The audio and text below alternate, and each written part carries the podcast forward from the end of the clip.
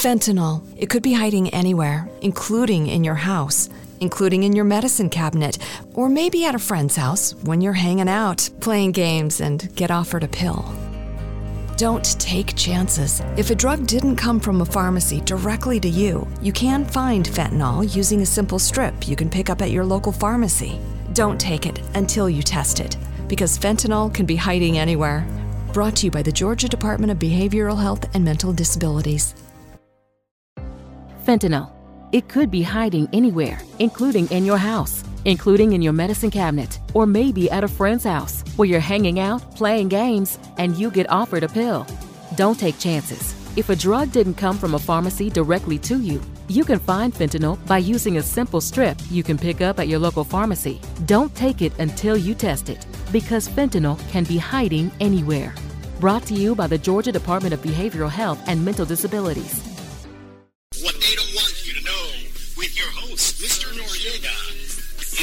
Keeping secrets? You bet they are. Here those secrets are revealed. Teacher, seven years researching the Common Core of the education system. Author Noriega. What they don't want you to know.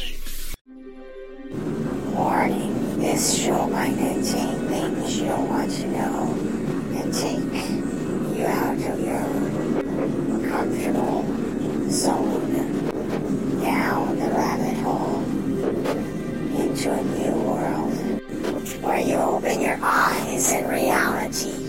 is real, but not what you expect.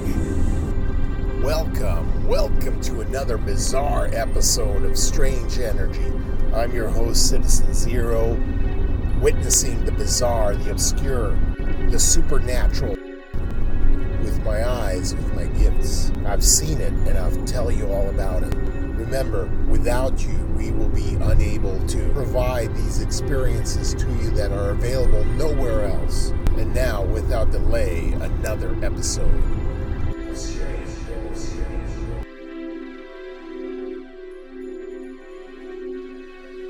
Welcome, welcome to the freaky, to the bizarre, to the strange. I'm your host, Professor Zero.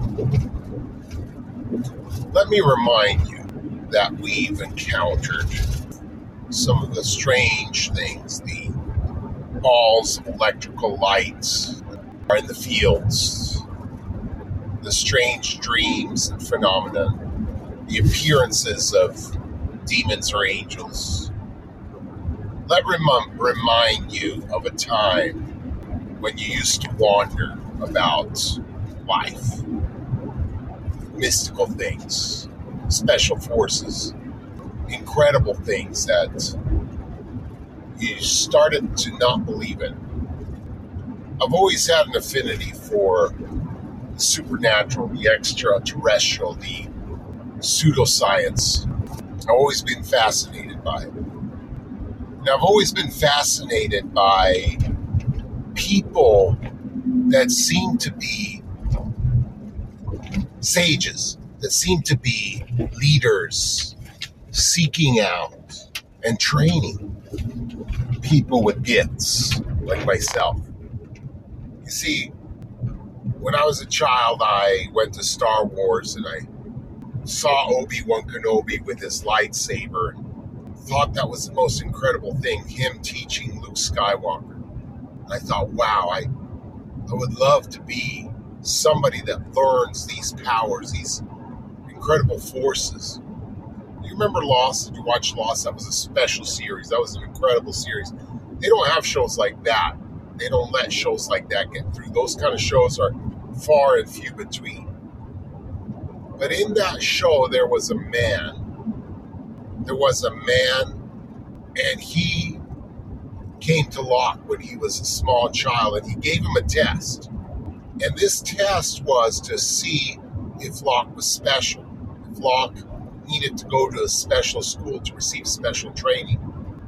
Well, I myself have had special gifts and special abilities since I was a child. And when I was a child, I had a similar experience. Someone came to me, to my family, to us. I couldn't have been more than seven or eight. And a man knocked at the door. My mother let him in. He came in and immediately I saw he was different. He looked strange. He had a sort of difference, a sort of separation about him, as if he wasn't from this belonging. He didn't belong to us, to our family of men, to our circumstance on the earth. I don't know whether he was an extraterrestrial, whether he was one of the three Nephites, perhaps, whether he was just a sage, a wise man, apart from everything. But my impression was immediately that this man was different. And he set up a test as well for me. I don't know how he knew, but he came and he wanted to test me. At first, he talked about things like how to ward off evil spirits. He talked about opening scriptures, leaving them out in the air because the evil spirits don't like them. That the very words permeate into the atmosphere around you. You don't even have to read them, the books just need to be open.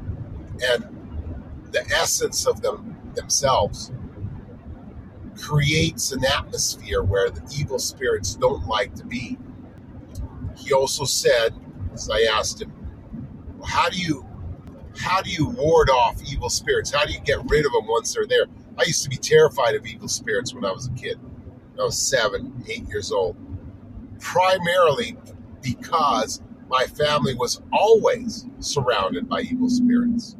Several of my aunts and uncles were possessed at different times. And many times we lived in houses that were just permeating, just haunted, haunted with these entities. And so many times we encountered supernatural events. They turned off the lights and got attacked several times. You're living in an apartment in New Orleans. Of course, New Orleans, right? The land of the voodoo, the American land of Haiti just the Creole atmosphere permeates everywhere. And so you're going to have this witchcraft, this voodoo permeated throughout the land, seeped rich into the culture of the people. And so I'd encountered, not personally of them attacking me, but just feeling the presence of them constantly. And so I wanted to know how to ward them off, how to make them go away. He taught me he said, Well, you have to say, the name of Jesus Christ, go away, evil spirit. And so I thought that was like a recipe, and I chanted it over and over again. He said, No, no, don't chant it. It's not a chant. You just say something similar to that. At that age, I didn't understand it. After that time, I'd go around chanting it over and over again, probably a hundred thousand times a day. I don't know, just to make sure there were no evil spirits. The age of seven or eight, those kind of demonic entities had zero to little effect on me. I didn't know the rules back then. You may not know the rules, and so you may not understand that the only influence that's evil upon children, your children, any children that are eight and under, is the influence of man, the influence of evil people, not of evil spirits. Evil spirits cannot get those children yet. They have to work through people and those people can attack children. They can become evil themselves, evil spirits, because of their being attacked by evil men, evil women. So you can have an evil child, but the reason for it is not because evil influences of spirits, of non corporate beings have attacked them, but rather second parties, third parties, through the influence of evil spirits on adults to prey on innocent children and warp their mind and let them become warped. And so this is the effect. But other than that, other if you have a natural family, a good family that's not going to abuse you, or you have circumstances surrounding you that aren't going to let you be victimized by some unknown stranger or familiar person from the family, you're not going to get the influences of the devil as strongly as would an adult because they have to come to you second and third hand. Anyway, I didn't get this when I was a kid. But what I did get is this was a strange person. And often during the conversation, he would look up and he would start talking, and I would say, or my mother say, Who are you talking to? And he said, Him. Now I knew what he meant. He meant Heavenly Father. One of the times he said that, he said, Oh, I didn't know that. And it was quite interesting because it was as if he was having a conversation with Jesus Christ himself. I don't know. The whole point is that I proved this man to be true. He gave me a test. He said something about have you noticed if you have any special abilities? I think that's what he said. I can't remember exactly. Or have you noticed your child having interesting gifts? And my mother, of course, boasted about me, but I said I I said it right away because I knew I could see auras. The man said, Oh, really? You can see auras? Yeah, I can see auras. When can you see them? All the time. All the time. I can see the light permeates around people. And he asked me to explain them. I said, Well, it's a light that has two layers. The first layer hugs your skin, and the second layer comes out a little further. And each light is a different color. It surrounds your body, comes out of your body, permeates your body, and it glows. He said, What else can you see? Well, even when I was a child, I could see the, the residue of energy everywhere. This is why I hated turning off the light, and I begged my mother to keep the lights on because if she would turn off the light, I would see I would see blotches of light, I would see orbs, I would see spots of light everywhere, different colors. The whole room would be filled with lights that would turn on and off, almost like Christmas, but not as bright. The shadows of light, the after effect of light, they still glowed, they were the fingerprint of once a room that was lit. And it was strange. It bothered me. So I didn't want to see those lights. I didn't want to see them at night. So I always begged, please turn on the lights. I don't have to see these things. My mother didn't understand why. She always turned off the light, turned off the light. I met a friend of my mother's one time. This was a person from the Middle East, more of a witch. But she too explained to my mother, I see them too. This is why I leave my light dim at night. She would she would leave her light dim. She wouldn't leave her light off. She wouldn't leave it on, but she would dim the switch almost to where the light can't be seen, just where barely the light comes on. And she explained to my mother, it's real. This was the first time I, I was finally, finally justified. Because here was a second witness saying, no, it's true. There are lights glowing when you turn off the light. And they're everywhere and they're bothersome, and I see them too. My mother believed her and finally believed me. So, going back to this interview of this person that I knew was somebody special, he said, Okay, let's give you a test. And so he stuck out his hand. Now, his hand was interesting because it had three rings on it there was a middle ring for the middle finger, a wedding band ring, and also on his index. And he put his hand up in the air. He said, When can you see it? Can you see it all the time, or does it have to be a certain background? I said, No, all the time. Because I could. I could see it all the time. All I had to do was barely unfocus my eyes, just barely. Just to the point where something gives you a double image and then read slightly refocus. Not to where you're focused on the thing again, but where you're slightly refocused. And then then I could see the aura hugging the skin. And then a second, I could see all the aura, both layers. And so all I had to do was not be focused on something, but just slightly lose focus. And everything around me glowed. Everything. People glowed, objects glowed, everything glowed. And so this man said, Well, okay. And he extended his hand out and he put it in front of me. He said, What color is my aura? Now, I'd never seen something like this before. It confused me, it baffled me. I was afraid that the man wasn't going to believe me I was afraid of failing the test. I was afraid that the man would say, You didn't pass the test. So, what I saw, I'd never seen before. I saw one finger of one color. I don't remember if it was blue. Another finger, yellow, probably. I can't remember. And another finger, probably orange. I don't know. I can't remember the exact colors. But all I do remember is they were three different colors, distinct. And I'd never seen that before. I always saw auras one color. Like I said, the one hugging your skin is one color, and the one that's above it is a different color most of the times. And of course, I knew what red meant. Red meant that that person was evil. That person, there was something wrong with that person. So I tried to stay away from red auras. This man didn't have red auras. He had strange auras. I think, I think the yellow goldenish one was around one of his uh, rings, and then the other two. I don't remember the exact color, but I thought to myself, what do I do? The man's not going to believe me. So I decided, and you can imagine the, the mind of a kid at this time. Remember, I'm only seven or eight. I think I was eight. Must have been eight. I think I was about to be baptized. Anyway, this man in front of me was posing a challenge to me.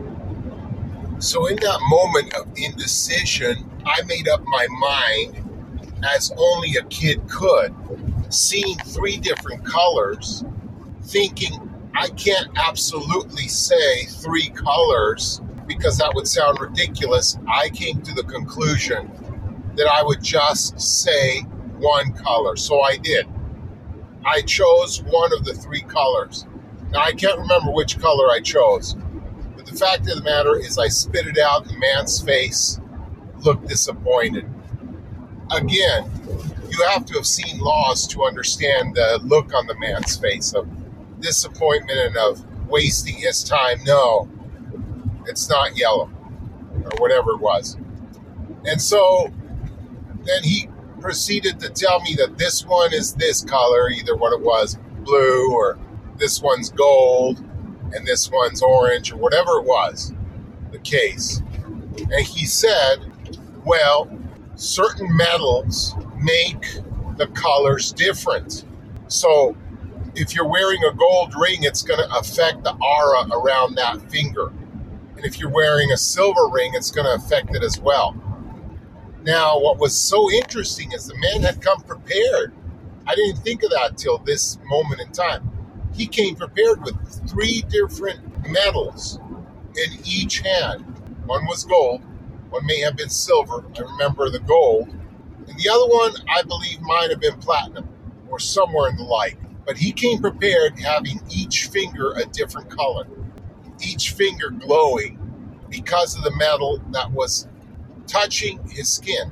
So when I failed the test, he informed us, me and my mother, that again, that the metals make the aura a little different color when they they affect. And also he said the background, etc., the background affects the color of the aura. But I said, but but I can see the aura. I I see it. And he didn't believe me much, but he said, okay. So he stood in the kitchen against the white wall. And then I looked, and the aura was definitely a certain color. It was blue, I believe. Yes, it was blue. I remember. All around his body, blue. Now we're talking about the outer aura, the one that's brighter, the one that that you can see from far away because the hand almost has to be closer to see both layers. But around his whole being, I could see that it was blue. And then he said to me, Well, what about now? He came out of the kitchen, he went against a different wall, and he said, Now. And I said, Now it's purple because I saw it clear as day. And he said, That's correct. And so he sat down with us again and he said, It appears that you may be able to see auras some of the time, but not all of the time. And now, he didn't say this, but all of the time is what he was looking for, which was me. And I've been, and I, I am so disappointed that I failed the test because this man, this man was looking for that person that could see the auras at all time. Because that person that could see ours could also see evil spirits, could also see the lights residues, could also detect these things that they needed that the common person did not have. And that was me. So ever since this time, I've pondered time and time again who was that man? And you would think he's loony, he'd just stop and speak to God. But the thing I have to put a finger on every time is that he was right. Because I I could see auras and he was right about the colors. And he tested me and I was wrong because I gave him only one color. Well anyway, what he taught me that day was a lot of information in a short time. He must have spent only about an hour with us, maybe a little longer. But in the time he spent, he taught me how to ward off evil spirits. He told me the different meaning of the different colors of the auras. Not all of them, but he told me some. That's when I learned that green, a green aura is mean it means that you're sick. And he confirmed that a red aura means that you're evil. He told me about evil spirits don't have an aura. Rather, they have a lack thereof. They're black. They just have blackness all around them the air around them is black. And that's correct.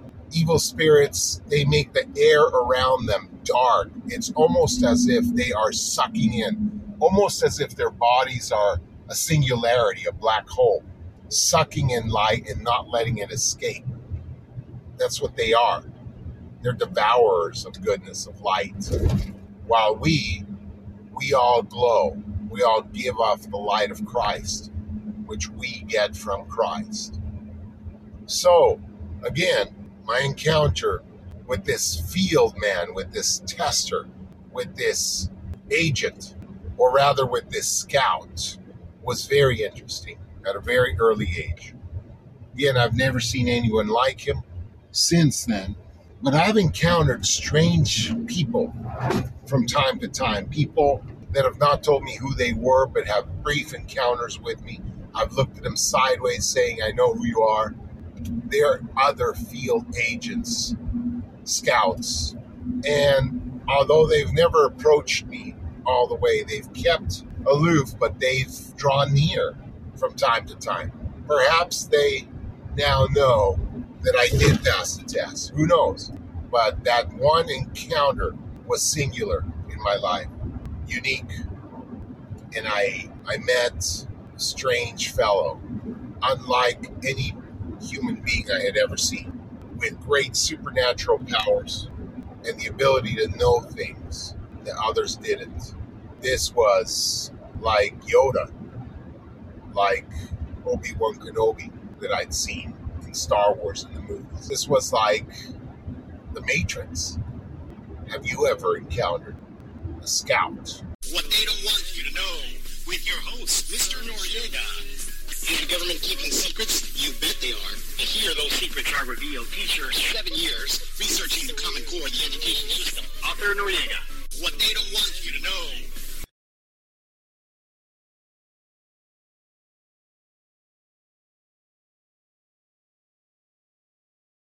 Get creative and earn cash for spring clothes at Plato's Closet. Sell your gently used warm weather styles like tees, shorts, sandals, and more. We pay cash on the spot for gently used styles for guys and girls in their teens and 20s. Go through your closet and sell us the spring clothes, shoes, and accessories that you no longer need for cash on the spot. Turn your spring clothes into cash at Plato's Closet. With 14 locations in the Atlanta area, find your nearest location at platoscloset.com.